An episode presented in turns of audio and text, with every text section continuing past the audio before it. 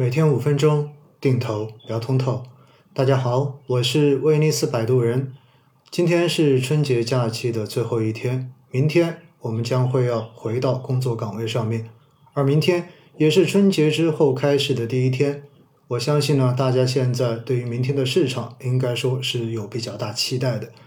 因为在过去这段时间我们休假的过程中间。其实呢，全球市场上面并没有出现什么黑天鹅事件，反而因为疫苗的这种快速推进落地，以及美国的拜登政府一点九万亿刺激计划很有可能将要落地，这些消息综合起来刺激之后，全球的资本市场在我们春节假期期间，应该说都表现还是相当不错的，可以说是掌声一片，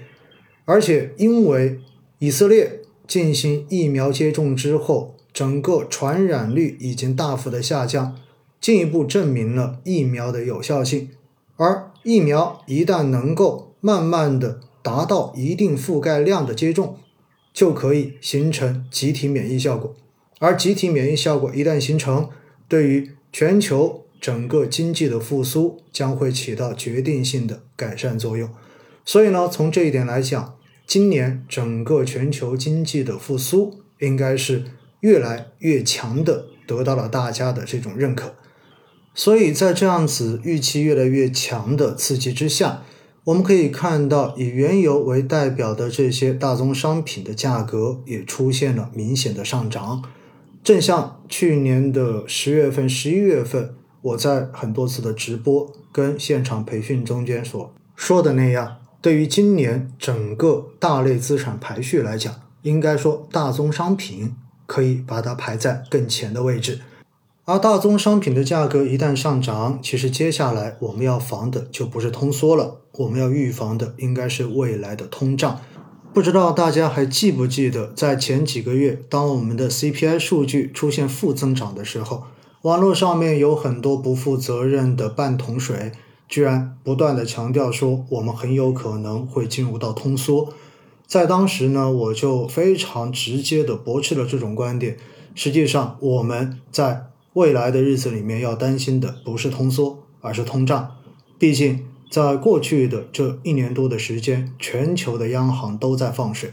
随着经济复苏的预期增强，那么对原材料的这种需求也会变得越来越大，需求侧的这种预期改善。那么会对价格形成有效的这种支撑，所以在今年我们也许会看到很多东西都慢慢的开始涨价，而在整个市场上面具有定价权的这种企业，很有可能在今年就能够在涨价的这一个趋势中间获得更好的回报预期。我们也看到了，在过去的这两天，港股已经开市了。而且两天下来，整个港股的表现应该说非常的不错，走了一个开门红，恒生指数回到了三万一千点的上方，这是二零一八年六月份以来的第一次。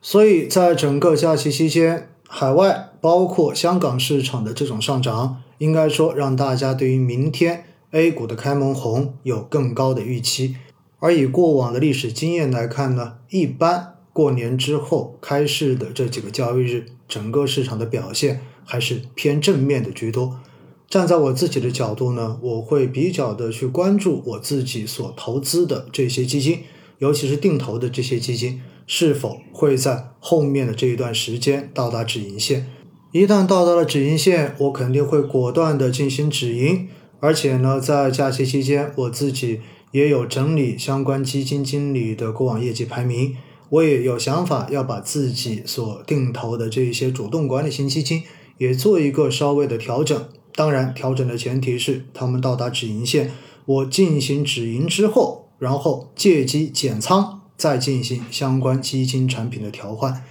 必须呢要提醒大家一点，虽然开门红的行情站在目前的这个时点来看，我们还是可以期待一下。但是，正像节前我所录的那些节目，一直不断的在提醒大家的，就是现在市场上的热情有点过热，尤其是基金市场的这种热情，确实已经达到了历史的顶点。那么，在这样的情况之下，我个人觉得，也许风险的脚步声已经越来越近了。所以利用到达止盈线进行止盈，然后也借机可以降低一下手中的仓位，让自己在未来市场出现调整之后有更大的这种选择权跟主动权。这是我站在目前这个时点着重在考虑的问题。当然，对于短期市场的这种判断跟分析，往往都带点拍脑袋的性质，因为毕竟短期市场的这种变化，有时候完全就是没有逻辑可言的。但是对于中国 A 股市场长期的投资机会，我个人还是非常非常坚定的看好。只不过呢，大家在投资的过程中间，一定要选择符合你自己风险承受能力的投资方法和投资品种。千万不能只凭一腔热血，然后就开始进行基金的投资，否则未来市场的变化有可能会让你的投资变得非常的痛苦。好了，祝大家牛年投资顺利。今晚八点钟在公众号上面将会更新 A 股主要指数的估值分位表，有兴趣的朋友们可以关注。